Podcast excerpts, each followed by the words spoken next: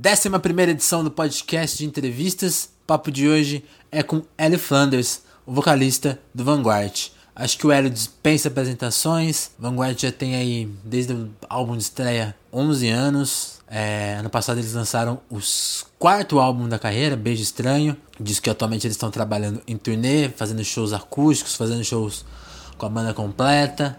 E o nosso papo vai fala sobre a banda, fala sobre a trajetória da banda, sobre percepção do tempo, percepções de mercado, como que as coisas mudaram na última década. Falamos também de do que passa atualmente pela cabeça do Eric, que ele anda produzindo, que ele anda escrevendo, compondo. E vamos até histórias mais histórias inusitadas, como a vez que ele conheceu o Belchior, e histórias pessoais muito interessantes, como a amizade dele com a Cida Moreira. Uma amizade que nasceu, começou com ele como ouvinte e transcendeu para amizade, depois para colaboradores, amigos, uma relação, um relacionamento muito interessante. Não vou falar mais que vai dar muito spoiler da nossa conversa. Escuta aí, assina o nosso podcast aqui no Spreaker ou, ou, ou, em, ou em qualquer lugar que você estiver ouvindo. O podcast está no iTunes, em breve deve estar no Spotify. Tá no YouTube também, canal é Vinícius Félix. Uh, que mais, hein? A gente tá por aí. É isso aí. Escuta aí o nosso papo. Queria saber assim, que, que papo, que conversa hoje tá te comovendo, assim, tipo, te chamando a atenção. Fora, fora a música, né? E a banda que tá fazendo turnê, divulgando novo disco. Tem algum assunto que te chama a atenção que esteja se dedicando agora, assim, algo do tipo? A minha vida ou no mundo, assim? No mundo, na sua vida, o que, o que você preferir. Pô, Vinícius, uh, nos últimos tempos eu tenho me dedicado a um livro que eu tô escrevendo. Hum, legal. Que é, que é uma coisa que eu, eu, anos atrás, quando eu digo anos atrás, eu digo 2004, 2005, até 2008, eu acho. Eu tinha um blog chamado O Turista, Simpatias para o Demônio, e onde eu colocava textos de poemas, a, a, a prosa mesmo, assim, e no final do ano passado eu voltei a isso. Eu fui fazer um, um show em Recife sobre o Walt Whitman. Sim. Onde eu misturava poemas dele com as canções e eu aos poucos fui voltando, sabe? Voltando a escrever, aos poucos fui pegando e ingressei nessa, peguei até os textos do blog a partir deles voltei a criar. Acabei usando quase nada dessa época, da, da época antiga, acabei quase fazendo tudo, tudo novo. E, mas é um projeto que tem me movido assim há um tempo. E eu tô nos finalmente já, acho que eu já escrevi 95% da coisa. Então acho que é isso, minha vida tem sido isso hoje, o, o ofício de escrever, assim, uma coisa que estava distante nos últimos anos, só a canção mesmo que me, me levava, né? Que eu, eu carregava a caneta para canção só, e agora eu tô fazendo, tô escrevendo isso. Quase 10 anos depois, então você, mais de 10 anos depois, você retomou o campo de escrever poesia, então. É poesia e prosa, né? Tudo poesia meio junto, assim, é uma história. Que legal. Então, então provavelmente esse ano, esse ano então a gente vai ter um livro seu, então. É, vamos ver, vamos ver se, se acontece. Vamos ver se eu consigo lançar esse ano, mas eu acho que sim. Se eu enlouquecer e falar, ah, não quero, né? Às vezes tem isso. né? Mas acontece. acho que vai rolar sim. Acontece. Que legal, então você tá dividindo isso. Porque uma coisa que eu vinha notando, assim, te acompanhando até. Pra, a gente tá preparando essa entrevista há bastante tempo, né? Então eu fiquei acompanhando a banda de perto, fui ver um show aqui em Ribeirão. Tá sendo um baita ano pra banda, né? Acho que vocês estão trabalhando como, como nunca, talvez. É, eu acho que o ano passado e esse ano, por conta do Beijo Estranho, a gente entra num, num, ritmo mais forte mesmo, assim, de divulgação do álbum, daquela coisa toda. E, e, a gente tem feito esses shows acústicos também, que é outra coisa que a gente está gostando muito de fazer, porque é só a gente mesmo, sabe? Só o, o gênese da composição, então a gente tem uma liberdade. Os quatro no palco, né? Exatamente, uma liberdade de, de ir direto na canção, a força da canção, sabe? Bem despido mesmo. É, então acho que a gente está se, se provocando até essas coisas novas, assim, nesse projeto. E o disco, né? A gente está muito afim de, de levar esse disco, especialmente para os lugares que a gente ainda não foi. E como, e como surgiu essa ideia do show acústico, assim? Porque o show que eu vi aqui em Ribeirão, que foi no começo do ano, era banda completa e tal. Como que surgiu essa ideia de pegar a formação dos quatro agora e ir pro palco acústico? Foi uma necessidade? Como que foi? Isso é uma coisa que aconteceu no, com o passar do tempo, assim. Vocês fizeram uh... até show sem energia elétrica, eu vi esses dias. Pois é, bicho, pois é. Isso acontecia de vez em quando na nossa vida quando a gente ia fazer mídia, por exemplo, uma rádio. Às vezes ia só eu e o Reginaldo, às vezes já não podia ir eu e o David, às vezes eu e a Fernanda. E isso. E a gente sempre gostava disso, a gente via como era legal também o menos, né? A gente ir tirando camadas, em vez de sempre colocando. E, e aí a gente começou a ter uns lugares que a gente não conseguia mais ir. Lugares que a gente ficou 10 anos sem ir, lugares que a gente falava, meu, não tem como fazer show nesse lugar, porque a passagem é cara, porque é muito longe. E a equipe, o Vanguard viajando viajando com todo mundo é o que 10, 11, às vezes 12 pessoas viajando. Isso é um orçamento, sabe, impossível às vezes de fazer. E esse show ele, ele é muito mais enxuto, sabe? Então a gente conseguiu fazer. Cuiabá era um lugar que a gente não tá, pô, a nossa cidade, entende? A gente não conseguia Caramba. fazer show lá por conta da estrutura, nossa estrutura. E a grana, e grana e tudo mais. E aí a gente falou, pô, vamos fazer esse acústico. A gente foi para lá fazer um acústico deu duas sessões de 500 pessoas, gente saindo para fora, pessoal querendo terceira sessão, sabe? Enfim, então a gente viu a, necess... a importância de ir nos lugares. E, e esse formato, ele, para mim, musicalmente é muito interessante também. Entendi. Então, assim, hoje a gente tem dois shows na mão, se adaptando, e aí eu olhei no mercado e todo mundo tá fazendo isso também, sabe? É, e aí eu me lembro do Nando Reis tocando no Festival de Inverno da Chapada dos Guimarães, só ele o violão, eu falei, óbvio, não tinha como ele ir com a banda, ele foi sozinho, sabe? Então, então a gente está entendendo isso e aproveitando também o lado bom de poder, sabe, puxar uma canção aqui, a gente não precisa ensaiar tanto, todo mundo conhece tudo, sabe? A gente, porque o Louco Sosa e o Júlio, eles entraram na banda no Beijo Estranho. Então tem Sim. certas coisas que a gente precisa, assim, de alguns dias, falar, ó, oh, o repertório é esse, ensaia mais essa daqui, essa daqui. E aí quando é só a gente, uma, uma liberdade de novo de, de começo, assim, sabe? Curioso, então uma necessidade econômica mexeu na, na parte artística, assim. E, e, e, como você mencionou, né? O reflexo é geral, então não, não, acontece só com vocês, né? É, eu acho que eu vejo muita gente fazendo isso, aliás, há tempos, né? Acho que a gente até demorou para pensar num formato um pouco mais enxuto. Eu não sei se faz. Se fez 10 anos ano passado ou esse ano, mas tem 10 anos da estreia, né? De vocês. Tem mais. A estreia, você diz o álbum? É, o, o álbum, o primeiro álbum, não a estreia de EP, nada. O, álbum, o primeiro álbum tem 11 anos. Vai fazer 11, 11 anos. anos. agora em agosto. E vocês estão revisitando essas músicas? Ou eu queria muito que você conversasse sobre o primeiro álbum. Você já a gente tinha uma ideia uma vez de uma pauta de você reouvir o disco e você falou: Ah, cara, eu não quero uhum. fazer isso agora. Como que você encara o álbum agora? 10 anos depois, tem uma. Você fez alguma nova reflexão ou ainda continua naquela tal de não gostar de todas as músicas? Como, como que você encara aquele disco que mexeu tanto com. Porque depois eu quero até comentar a questão de mercado independente, mas vamos começar pelo disco em si. Olha, não é um problema pra mim, ah, não quero ouvir porque me faz mal, não. Eu só não. Hoje, hoje eu acho que eu já amadureci num sentido de falar também, de pensar também. Hum. Foi o que deu para fazer nessa, nessa época, com as nossas limitações, tanto técnicas como artísticas e a nossa inexperiência. Acho que, acho que é um disco, assim, por um lado eu me orgulho e por outro nem tanto também, assim, não acho que é grande coisa, sabe? Eu acho legal pela linguagem muito mais do que. Uh, acho que a força dele tá muito mais no conceito do que propriamente nas canções. Com exceção de algumas canções, sabe? Eu não gosto do álbum inteiro, mas tem canções ali que eu gosto muito e me orgulho muito de ter feito, assim. Semáforo eu acho uma canção muito importante. Eu acho que hoje ela é quase normal, mas na época ela era realmente muito diferente de tudo que havia dentro, especialmente do rock and roll. É, a gente tinha uma coisa muito careta no sentido de canção, né, de temática, eu acho. Estrutura também, talvez. É, e, e Cachaça, acho uma canção muito rica também de arranjo, de uma letra diferente também, assim, Para Abrir os Olhos eu acho que tem uma poética boa também. Uh, as músicas em inglês eu acho uma legal, uma outra ali. Last Time I Saw You eu gosto. É, acho que é mais fácil, eu acho que eu consigo falar melhor do faixa a faixa desse jeito, assim. É, eu acho que seriam essas que eu gosto mesmo, assim. E o mais o álbum, ele é, ele é um símbolo, né? Acho que de um momento ali. Acho que a gente conseguiu catalisar um momento de, de, de, música independente, nem ainda falando de mercado, mas é um disco que ele era muito tudo ao mesmo tempo agora, né? A questão dos Sim. idiomas também, uma época em que é, já, é, ainda era cafona cantar em novo, sabe? Que tem isso, né? Vai e volta essa coisa. Eu me lembro de ser, tipo, hostilizado algumas vezes por estar cantando em inglês. E hoje é super normal, né? Todo mundo faz tudo, já virou meio. Acho que rolava um nacionalismo. É, Na época. Legião Urbana Feelings, depois, depois Los Hermanos Feelings umas coisas tipo assim, tem que ser brasileiro. E assim, nunca deixei de ser brasileiro, sabe? Sempre cantei em português, cantei em inglês, cantei em tudo, sabe? Sempre gostei de tudo. É, então, hoje isso é uma, é uma discussão tola, ninguém discute mais isso. Ah, mas você precisa, eu não preciso fazer o que eu quero, não sabe, é uma bobagem. Acho que essa é uma discussão antiga já, né? Na época era muito presente. Uh, era uma discussão presente e tal, enfim.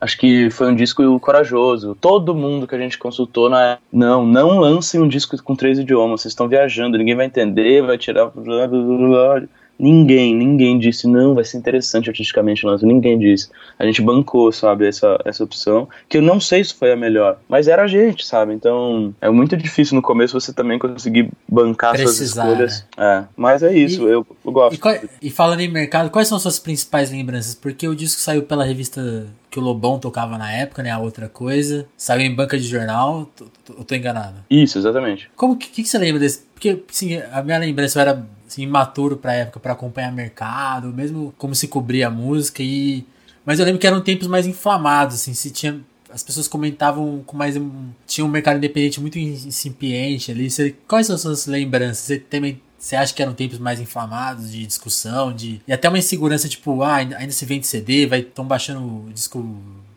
para pirateando na internet, porque não tinha streaming. Quais são suas principais lembranças de mercado daquela época? Ah, eu acho que era mais assim, tava mais em a crítica tinha um peso maior é, também, É, tava né? mais inflamado, né, um pouco na época, porque eu acho que era tudo muito novo ainda, sabe? O MP3 era novo, tinha acabado de chegar há poucos anos.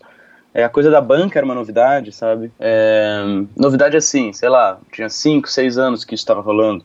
Sim. Então era uma coisa meio tipo, putz, agora tem isso aqui, sabe? A revista mesmo era algo importante e tal. Pra gente foi foda, a gente saiu com uma tiragem de 16 mil discos. Ninguém fazia isso, todo mundo prensa mil. Naquela época já era isso, né? Faz mil e pá. E a gente conseguiu, pô, foi muito bom pra gente, isso eu lembro. Mas isso que você falou é um ponto interessante. A crítica tinha outro peso, é, a crítica musical ainda se alimentava de polêmica, né? ainda tinha aquela imagem é, super uh, velha e feia do crítico que, que é foda porque ele fala mal dos outros, sabe? Sim. Aquele crítico que humilha os outros, sabe? Tinha, tinha, tinha isso muito na época ainda, eu lembro. É, então a gente viveu um pouco isso. Mas eu acho que a gente trouxe, a gente teve sorte, por um lado, foram poucas pessoas que, que compraram a briga com a gente, mesmo porque a gente nunca, nunca tivemos inimigos, assim, né? um cara ou outro babaca que falava alguma coisa. E sei lá, as memórias que eu tenho são essas. E sobre o mercado eu já não lembro tanto, cara. Eu fumava muito na época, né? Isso também, a, a, gente era meio alheio às coisas de uma maneira assim que eu me digo sem orgulho. Mas acontecia, assim, sabe? Eu lembro que a gente não sabia muito. A gente tinha acabado de chegar de Cuiabá. A gente estava, assim, de fato, acompanhando essa realidade dos festivais, do mundo independente. Mas assim como as pessoas, a gente também estava tateando as coisas, né? Sim. A gente também estava procurando esse entendimento sobre o que era melhor ser feito. Também eram muito jovens, né? Sim. Exatamente. Ah, e eu me lembro do Rafael Ramos da DEC na época, me mandar um e-mail falar: semáforo, que canção, me manda as outras, quero, quero ver se, é, se são boas igual ela e tal. Aí eu mandei, eu lembro dele nem responder, falar: é, realmente, só essa mesmo, sabe? E, e, naquela época, gravadora era uma coisa nefasta. Sim. Ainda tinha o, o, o fantasma, vão te botar na geladeira, uma coisa antiga, sabe? De que de fato aconteceu, mas que eu acho que não era assim também, sabe? Rolava essa, essa demonização das coisas e tal. Acho que era muito quase a juvenil tudo ainda mesmo. E ainda existia muito aquela figura, assim, por exemplo, gente, você falou do Los Hermanos, né? Porque ainda tinha muito aquela figura que a banda independente, ela, ela vai. Ela vai dar um passo que ela vai virar mainstream. Que daqui, tipo assim, daqui a pouco o Vanguard vai estar no Faustão. Tipo, parecia muito necessário esse passo que e a gente tá 10 anos depois, tipo, ninguém mais deu aquele passo, né? daquela geração, ninguém fez, não aconteceu isso. Era, era um outro, era outro mundo já, né? E naquela época acho que não tinha essa noção tão clara. Ah, tem gente que não tem até hoje, né, Vinícius, eu acho. Tem gente que acha que, que tá querendo estourar, que tá querendo essas coisas ainda, sabe? Então. Mesmo no círculo independente? Ah, acho que bem menos, sem dúvida. Mas naquela época ainda tinha isso, né? Mas é, é, tinha. Acho que a gente pegou de leve uma transição sobre isso, né? A gente pegou um DVD no Multishow, uma banda do tamanho do Vanguard, independente independente, com um som que não é totalmente é, comercial, gravar um DVD no Multishow hoje é impossível, é inimaginável. Sim. Não aconteceria. A gente o impacto da, da MTV quando a gente apareceu e do Som Brasil tocando Raul Seixas foi muito grande pra gente, assim, mesmo. Hoje não seria, porque a, a mídia já não tem esse impacto, entendeu? Então, assim, é, a gente pegou bem um, um crossover de momento da força da internet das ferramentas da internet com isso aí. Então, sei lá, acho que era, um, é, era de fato um outro momento onde tudo estava muito efervescente, não tanto pela novidade, mas como pela ah, pelo desconhecimento do que seria, do, do que era mesmo. Do tudo, que ia acontecer, né? Coisas. É. E como você vê esse contraste com hoje, assim? Porque de lá para cá, dá pra, vocês fizeram tiveram um intervalo longo pro segundo disco, né? Que é um segundo. Vamos tentar recapitular os discos posteriores do primeiro rapidamente, assim, para não. Uhum. A gente não precisa se alongar muito, mas tipo.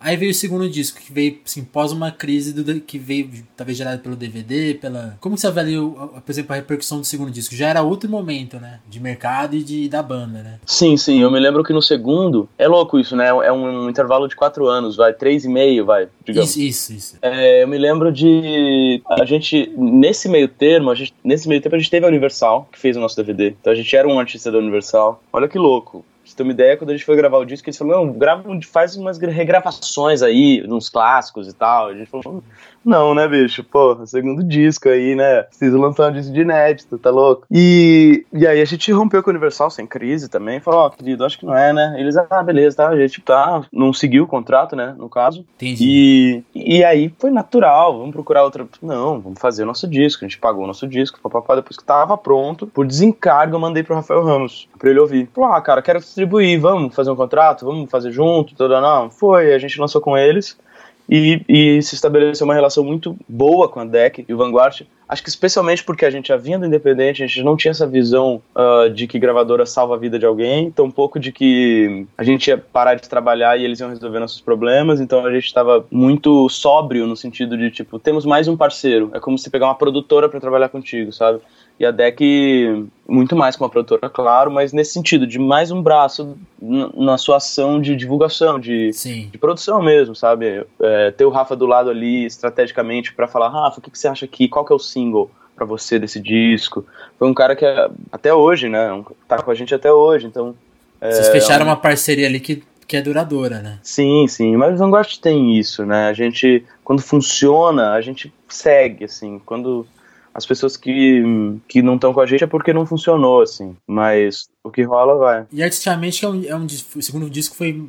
Ele, ele é pra baixo, né? Assim, você, acho que você até comenta nos shows de, de, como aquelas músicas eram mais tristes, né? Porque aí em 2013 veio o álbum que todo mundo menciona como um álbum, um álbum alegre, que foi uma surpresa. Aí de novo, vocês parceria com a Deck, e é um disco que sei lá, renovou a banda, né? Uhum. Você tem essa percepção ou, ou, não? É, eu acho que o segundo, ele... Foram anos muito difíceis, cara. Esse do, do primeiro álbum, DVD... Esse intervalo, né? depois... né? É, ele por vários motivos, sabe? Porque a gente era muito novo, em São Paulo se fudendo muito, só fazendo merda, sabe? É, e, e angustiado, porque não sabia o que fazer, não tinha experiência para lidar com a situação, sabe? É, foi o nosso momento mais difícil, sem dúvida. Na época que a gente tinha menos experiência, que a gente tava fudido de grana, sei lá, mil motivos, assim, sabe? Sim. E aí a gente, longe de casa, já se fudendo por amor, assim, nossa, foi um sofrimento desgraçado. E aí a gente fez o disco, falou, ah, meu, Blood on the Tracks, vamos lá. Vamos, vamos, vou ficar escondendo. A gente ouve semáforo. Essas canções, elas falam, só aparecem quando eu bebo. A gente já é, é os Lou Reed dando soco no estômago, já falando absurdo. Vamos, vamos fazer, vamos bater real que a gente tá passando. E acho que quando a gente virou essa chave, a gente conseguiu fazer esse disco, que, que é um favorito, né, do público. O pessoal ama esse álbum, eu gosto muito dele também. Acho que conceitualmente ele é o nosso álbum mais resolvido. E, embora, claro, cheio de gordurinhas, né, eu super cortaria ele hoje. Seria diferente se eu fizesse hoje. Mas é um disco que ele, ele, ele é forte, né? E aí, mas é, foi tão. Quando a gente lançou, ele começou a fazer a turnê, parecia. É aquilo, né? Quando, quando você lança o disco, os problemas já estão superados. E a gente estava muito bem. Eu falei, Reginaldo, vamos lá, agora a gente vira essa chave de novo, vamos parar de fazer metáfora, vamos parar de falar o curso do Rio, a porra toda, vamos fazer um disco direto. Eu quero fazer um disco tipo, eu não quero dizer, eu quero dizer eu te amo, eu não quero dizer a cor roxa do seu sapato refletindo no céu, sabe? E aí Direto gente, ao ponto. É, quase como um desafio artístico mesmo, da gente ver a possibilidade que a gente tinha de fazer algo que fosse direto, simples, de fácil assimilação comunicativo que não fosse ruim, que não fosse raso, que não fosse descartável. Em alguns momentos eu acho que é raso, mas o amor é raso, né? Falar dele sem ser raso é difícil também, então ser feliz sem parecer idiota é difícil também. Então, assim, a gente foi esbarrando em vários desses problemas. Eu me lembro que a gente procura. Eu fiquei, cara, meses, meses trabalhando na capa do disco. Uhum. Muito mais que o amor. Olha esse título. Tudo que você põe na capa, cara, explica uma coisa. Eu tinha uma foto que era uma mina e um cachorro. Falei, pronto, bom, amor incondicional do cachorro, um bebê, uma criança, não dá, uma nuvem, nada, não significa nada. Nada encaixava. Então, assim, foi, na, é, porque ou, ou, trazia uma camada de, de entendimento que não condizia com o que eu queria dizer, eu não tô falando disso, vai parecer isso, ou não parecia nada, sabe? Eu me lembro de fazer umas capas para mim eram lindas. E aí eu mostrava pra galera, pro Rafael, a Rafael falando, Rafael falava assim: parece single de banda de hardcore do interior, sabe? tá Aí, é, então assim, foi muito duro, muito duro. Aí eu acabei encomendando aquela foto pra Caroline Bittencourt das mãos. Eu falei, cara, as duas mãos juntas, só que elas não estão se tocando, porque é mais que isso, né? Não é holding hands, é mãos que estão ao lado para caso você precise. E aí eu tinha outras opções de mão, falei, e minha única pauta era não deixa aparecer campanha da ONU. tipo mão, assim, sabe? É, então, foi uma pesquisa muito longa. Que diz muito sobre o disco, sobre como é tricky esse tema do, do amor e tal. E tem camadas ali que, que, que nem são entendidas, mas é um disco de amor, mas não é só, né? Para mim. E aí como que você sentiu a recepção do público? Porque eu acho que a, aí a banda atingiu no, novas pessoas, né? Isso num ano muito complicado, que foi 2013, muito agitado, teve foi a época das manifestações. Eu, eu lembro de, de, Acho que eu trabalhava na Trip na época. Aí lembro de você chegando na redação tipo assim, parecia um ano que, meio, meio que ninguém tava prestando atenção em nada, sabe? Era um. Você sentia isso naquele momento? Como que você passou aquele ano? Você lembra, assim? Cara, foi um dos anos mais difíceis da minha vida. Isso que é engraçado, a minha vida é curiosa, cara. Quando Diga. gravei Boa Parte de Mim Vai Embora, quando eu compus não, mas quando eu gravei, lancei e fiz show. Era a melhor época. tava do caralho, tava cantando desgraça. E feliz. E bem pra caralho, super bem, me, putz, me cuidando e tal. Quando eu lancei, quando eu compus a maior parte, tá, no começo eu tava bem, tanto que a tônica do disco vem da fase boa. Sim. Aí eu tinha mais umas quatro músicas para fazer, já tava na desgraça, um demônio, assim, pior época da minha vida. E eu tendo que terminar o disco, cara. Eu me lembro. Nossa. É, o, o, Muito Mais Que o Amor foi um disco, foi o disco mais difícil, sem dúvida, pra, pra gravar, assim, em todos os sentidos. É... Não imaginava isso, eu achava que era exatamente o contrário. É, exatamente, é, é exatamente o contrário é, do que você imaginava. E, tipo, me lembro no estúdio, eu no Rio, chorando e gravando meu sol. Nossa. E aí depois foi melhorando, a turnê foi maravilhosa, já tava bem de novo. Então, assim, a turnê do Muito Mais Que Amor durou três anos, cara, três anos e meio. Foi... E o público crescendo, como você falou, eu acho que foi muito bom, porque eu acho que a gente não, não fez um disco lixo, mas a gente tirou uns ranços. Eu me lembro dos dois primeiros álbuns, a gente fazia umas músicas super lindas, pops. Não, isso é muito pop, tira esse refrão. Ah, não, isso aqui não, não, gente, o que, que vão falar da gente? Sabe, eu tinha um, um pudor de ser alternativo, de ser estranho e tal jogava uma pá de cal em cima das melodias, sabe? para deixar elas tronchas e não repetia nada. Por exemplo, a gente nunca repetiu refrão na vida, quase. Mi Vida Eres Tu é uma exceção, Mi Vida Eres Tu é semáforo. As outras músicas, se vocês pegarem as canções de álbum mesmo, elas não repetem, sabe? Nesse dia a gente falou, meu, Vamos, vamos pensar, vamos cogitar repetir os refrões, sabe? Vamos pensar nas coisas, vamos pensar em, na força da canção mesmo, sabe? E esse disco foi maravilhoso nesse sentido. Enfim. Esse processo de melhora, assim, virou DVD, né? Porque, tipo, no DVD tá bem explícito isso, a, a banda funcionando no palco e as, as músicas, as músicas de todas as, de todas as épocas conversando. Ele tem, já, já mostra esse sinal que, no, que eu acho que, assim, no Beijo Estranho vocês chegaram numa, numa, num acordo melhor ainda, né? Ah, Beijo Estranho é um paraíso, né, cara? Tô voando, né? Tô tranquilo, produzi o disco, eu fiquei no estúdio 24 horas por dia, fazendo tudo. Foi o disco que eu mais produzi mesmo, que eu que eu é o meu disco mais ativo, assim. Assim, quando eu digo isso, parece que eu não, não estive nos outros. Não, eu estive integralmente nos outros. Sim. Mas muito mais com o amor, eu tava um pouco ausente na cabeça. Eu tava lá, mas minha cabeça tava em outro lugar. Em outro lugar. E, e esse não, esse disco ele foi um, um beijo estranho, é um xodó, assim, porque foi um ano de trabalho nele muito muito profundo assim tanto nas composições nos arranjos os arranjos de cordas saíram dos, dos meus estudos de arranjo e enfim tudo tudo nasceu de pesquisa mesmo, de trampo, de, de ensaio. No estúdio mesmo foi uma maratona pesada, assim. Foi bem bom. Amo esse disco. Não tenho dúvida que é o melhor disco do Vanguard.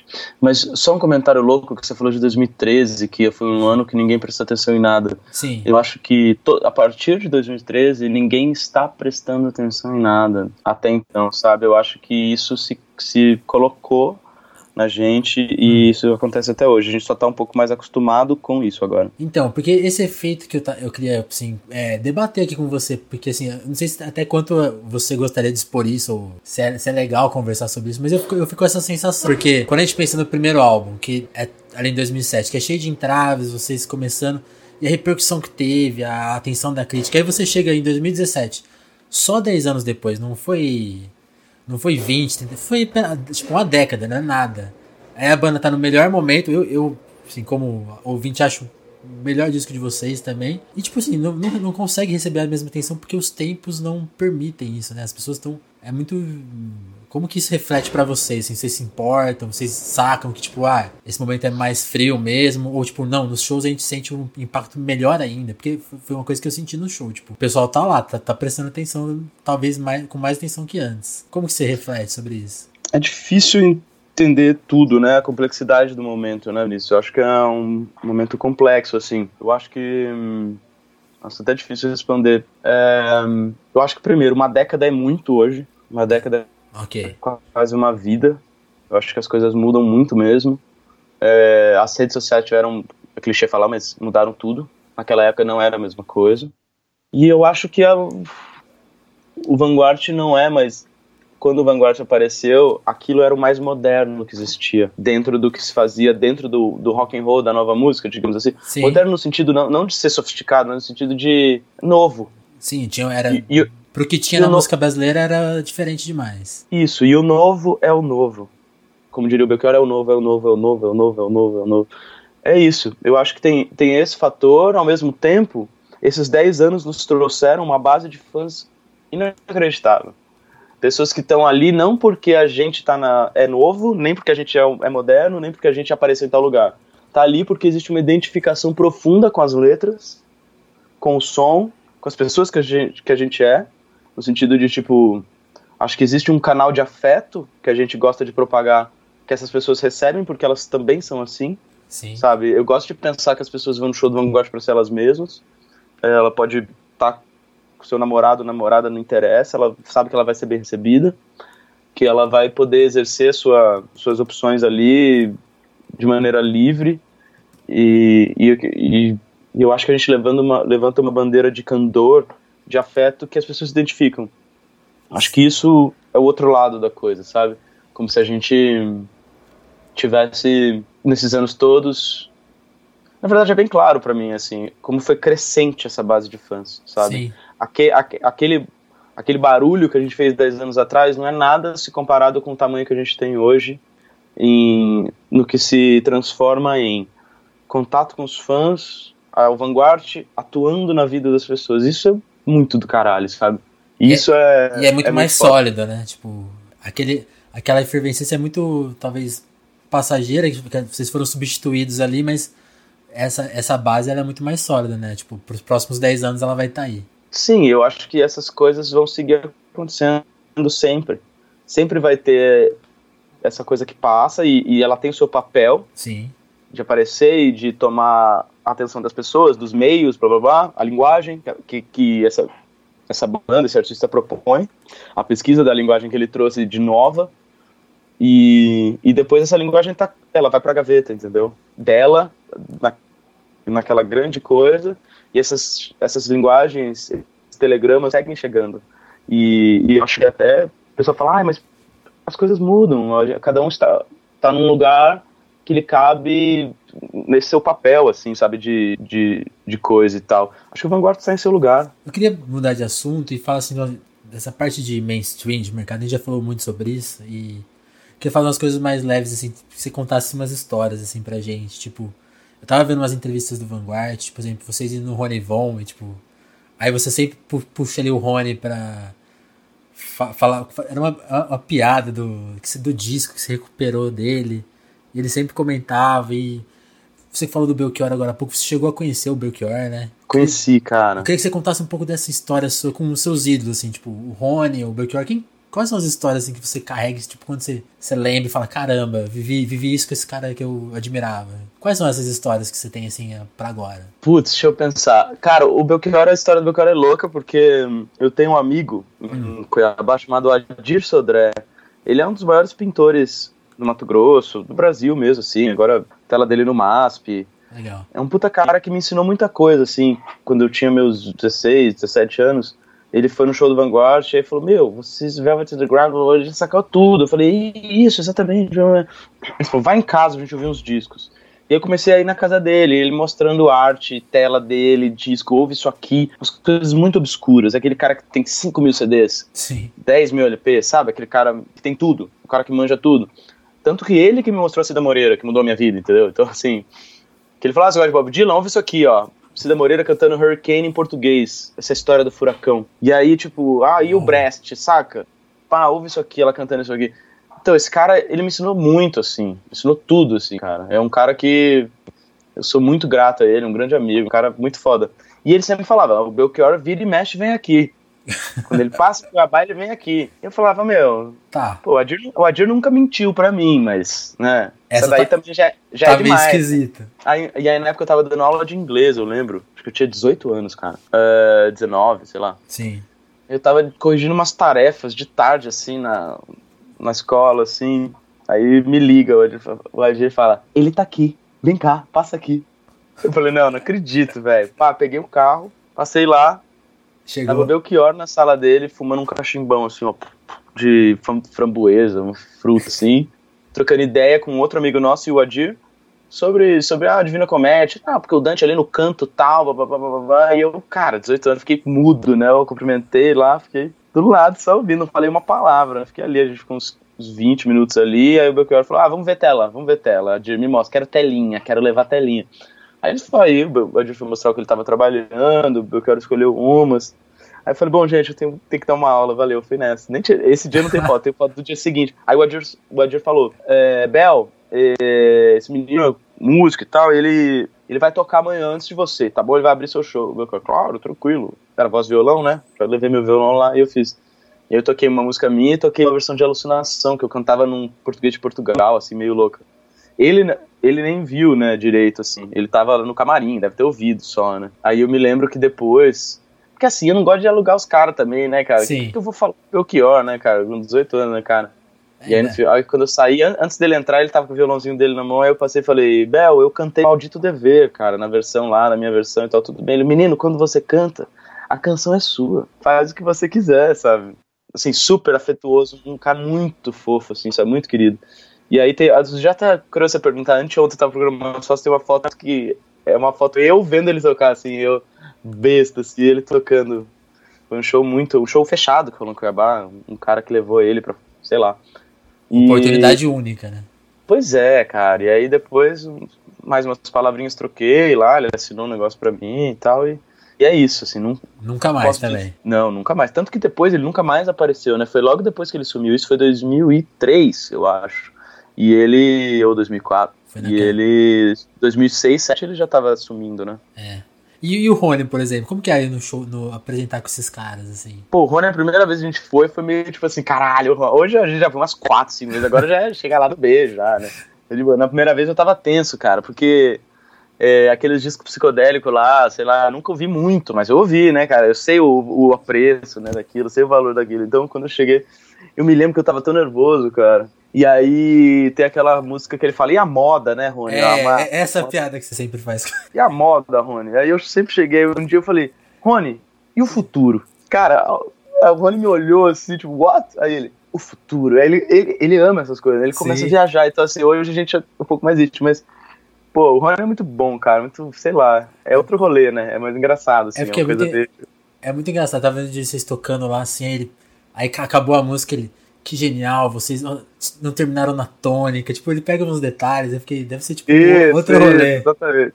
Exatamente, exatamente. E aí, então, assim, o Rony é tão louco que a gente chega, grava, vai embora, então a gente, tudo que a gente tem de história com ele é, é o que tá no ar, entendeu? Então isso que é Entendi. legal também, a gente já não tem cerimônia, entra, grava, vambora. Entendi. É muito bom, não é isso. De quem? Quem você falou que o, que o te apresentou mesmo? A, A Cida Moreira. a Cida Moreira. O Atir Sodré me apresentou a Cida Moreira. Como, e, e, você, e você ficou muito amigo da Cida, né? Sim, cara. A Cida, ela me, me, me deu um mundo, né? Digamos assim. Ela inventou um mundo e me deu. Falou, ó, pode viver nele. Porque eu sempre procurei uma cantora que fosse pra chamar de mim, assim, né, cara? Porque eu gosto, por exemplo, eu gosto da Elis. Sim. Talvez o Elise, o Elise Tom seja o disco que eu mais ouvi na vida. Eu gosto da Gal, gosto da Bethânia e tal. Mas sempre teve uma coisa meio cantora, sabe? Muito técnica e tal. E. Ai, quando eu vi a Cida, cara. Cida é uma força da natureza, sabe? É outro rolê. Ela vai pelo viés artístico e não da musical, quase, sabe? É como se o que ela quer passar é muito mais importante do que a performance dela Sim. ela precisa morrer ali. E eu sou assim, né, cara? Eu tenho essa coisa. E, e eu ouvi, antes de conhecê-la, eu fiquei obcecado por ela. conhecê-la pessoalmente. Ouvi nos discos, ouvi nos discos e tal. Só que assim, era uma época, não tinha Facebook, não tinha nada disso, né? Entendi. Eu já, eu já tava morando em São Paulo. Tinha acabado de mudar, na verdade. Procurar um show da Cida. Nem sabia que a Cida Moreira tava nativa. O último disco dela que eu tinha ouvido era o, sei lá, o do Chico Buarque, não. Uh, sei lá, um disco de quase 10 anos antes. Então, assim, para mim era distante tudo. Aí um dia um amigo meu, Zé Mazei, do Forgotten Boys, chegou e falou: Porra, fui num show daquela cantora que você gosta. Opa. Falei, qual? A Cida Moreira, descobri que ela é minha prima. Falei, como assim? Ah, ela é minha prima de quarto grau porque a gente é tudo parente do Frei Galvão. Que Mas história isso? louca. Aí, aí, aí eu falei pra ela de você, do Vanguard, que é você que tinha me apresentado a música dela. Ela falou, conheço o Vanguard, e cantaram o Semáforo. Nossa. Aí eu falei, porra, eu preciso conhecer. E aí eu fui num show, era um show que era ela e o André Frateschi cantando Tom Waits. Que mundo eu tava, entendeu? Eu nem sabia que isso existia. Aí eu fui, a gente se conheceu, foi lindo, a gente foi se aproximando, se aproximando. Aí ela fez uma turnê, um projeto com Xinguinha com Arthur de Faria, que era um outro cara que por outros motivos já tava me aproximando também. E eles incluíram Semáforo no repertório. E rodaram o Brasil tocando essa música. A música tinha acabado de sair, sabe? Foi num, logo depois do lançamento do álbum. E aí a gente começou, a, comecei na casa dela, pra gente tocar piano, tocar Tom Waits. E, e de amizade, de, de afeto e musical. Ela seguia me movendo. Ela lançou um disco do Cartola, só de Cartola, que é algo que eu amo, maravilhoso na época. E, e eu fui em todos os shows, sabe? Os cabarés brestianos, comecei a ir. E, e, a gente foi criando muito isso, sabe? Os shows que eu vi da Cida Moreira, eu já vi muitos shows na minha vida, assim. Tirando os do Morrissey, que é um show que eu vou lá pra rolar no chão, bater a cabeça, morrer, é, é o show que eu pudesse escolher um show no mundo pra eu sentar e assistir ao show da Cida, é, sabe? Da Cida. E aí, em, dois, e aí em 2015 é. ela gravou uma música sua, né? Isso, exatamente. Então, e o louco é isso, a Cida ela nunca é a mesma pessoa, ela nunca vai fazer o mesmo show, ela nunca vai tocar as canções do mesmo jeito, ela toca sozinha. É sempre um. É, é, é teatro num sentido, sabe? É uma peça de teatro, ela nunca vai ser do mesmo jeito. Entendi. E isso eu me, foi uma identificação, porque eu sempre sofri por ser assim, sabe? Nunca consegui repetir takes. Então a Cida, ela me Outro dia um, um, cara me escreveu um artigo que ele escreveu. Esse seu disco é uma homenagem a Cida Moreira. O disco inteiro, tu, ela está em tudo. Aí ele vai elencando. Eu falei, o canto dela tá ali quando eu faço meus falsetes e meus agudos. É, o piano dela tá ali, é um disco de piano. É, a voz dela tá ali, né? Ela gravou comigo. Enfim, ela existe tanto dela na minha música que a gente, assim, é indissociável o meu trabalho com o dela, sabe? E isso é muito louco, porque eu poderia ter tido com eu tive isso um pouco com o Dylan. Sim. E eu tenho isso com o Walt Whitman. Mas é o Bob Dylan e o Walt Whitman. e eu tenho isso com a, É, eu tenho isso com a Cida Moreira e mas não é porque ela é minha amiga, que ela virou minha amiga que eu tenho isso. Eu já tinha antes, entendeu? Então é muito especial para mim essa relação de poder viver essa relação e nutrir, me nutrir disso de maneira íntima, sabe? É muito legal. É uma das coisas que, que me deu muito sentido nesses anos aqui em São Paulo. Legal. E falando do álbum solo, a pergunta que chegou aqui pra gente de que mandaram é a pergunta da Carol. E você falou do livro, de fazer um livro no começo. A, a pergunta é justamente de outro, outro projeto solo, que é você lançar o seu segundo disco solo. Tem essa pretensão? Tem esse trabalho? Tem. Quantas anos? Cara, segundo semestre eu vou começar a trabalhar no projeto novo. Não, não, posso falar muita coisa porque não tenho muita coisa para falar. Certo. Mas eu deve, devem aparecer coisas bastante coisa, na verdade. Acho que estou num momento de produção bem bom. Voltei a produzir bem. Produzindo para parceiros? Como é o para você mesmo? Para mim, para mim a priori. E eu tô querendo fazer, entendeu? Entendi. Eu acho que isso é uma coisa que tá, ficou meio clara para mim, assim, como. Ah, por que, que eu não tô compondo? Acho que eu não tenho mais a manha. Chega uma hora que eu perco a vontade mesmo. E eu acho que até esses processos de ciclo de bodear e voltar, eu cansei e volta, é, são muito naturais para mim. Então, assim, agora eu tô com muita vontade de fazer de novo. Então, eu acho que vem coisa por aí, quero fazer coisas diferentes, quero fazer uns discos, tipo, em inglês, sabe? Umas coisas de novo. Quero testar mais coisas, sabe? Daqui a pouco, daqui a pouco eu vou cansar de novo. Então eu quero, quero fazer tudo que, que, que eu posso agora. agora, sabe? É tudo que eu puder fazer agora eu quero fazer. Mesmo porque o Vanguard é mais tempo que leva, né? Sim. Justamente por ser um processo colaborativo. Então, Vanguard, acho que de inéditas seria só, só 19 mesmo, 2019. Então, acho que agora eu tenho seis meses aí para trabalhar em coisa minha Eu quero lançar em breve. Até lancei uma música, né? Com a Andrea Buco, aí essa minha amiga cantora da Eslováquia. Ah, não ouvi Você não. chegou a ver? Não, não cheguei a ver não, vou procurar. É, vê aí depois. E é um comecinho aí de, de coisas que virão, assim. E você falou do seu processo criativo, dessa coisa de ficar desconfiado de si mesmo, de, de repente sentir que quer produzir um monte de coisa. Então, atualmente, seu momento é esse, de produção, assim, mas não mudou, não mudou nada, você continua escrevendo da mesma forma. Como que está, como que é a sua rotina de, de trabalho? Esses dias, esses dias que você, que a gente cancelou um papo, você falou, pô, eu tô trabalhando muito, tô, tipo, com prazo. É isso mesmo? É, então, eu nunca, eu nunca tive rotina, né, Vinícius? Eu sempre fui meio easy rider, assim, na, criati na criatividade. Mas, ultimamente, eu tenho, por conta do livro, eu percebi o quão importante era o fluxo de trabalho. Entendi. E, e eu tô trabalhando nesse livro desde novembro, mais ou menos. E aí eu tô nessa, acordo, escrevo, ou reviso, faço caminhada, corro na rua, volto. Ah, faço d- 12 quilômetros, tô na Vila Mariana, falo, ah, vou voltar a pé. Que é isso? Volto, fico, fico uma hora e meia andando assim, sabe, oxigenando bem, assim, tô momento muito assim. E a rotina, né, de escrever. Entendi. E aí eu fiquei, acho que seis meses sem compor nenhuma música. Certo. Só estudando trompete, só estudando trompete, papapá, e piano mesmo, tocando muito pouco. Violão, menos ainda. Ódio, não gosto mais de violão. Aquela coisa, escrevendo livro. Agora, quando o livro, sabe, 95%, quase 100%, já quase revisando, veio de novo, sabe? Falei, hum, agora chega disso, eu vou voltar. E eu acho que é muito bom. é, Eu tô entendendo que eu preciso desses hiatos também. Pra produzir com tesão de novo, sabe? Acho que é bom. Nunca tinha feito isso na música, eu sempre tava nessa, preciso fazer, preciso compor, preciso fazer.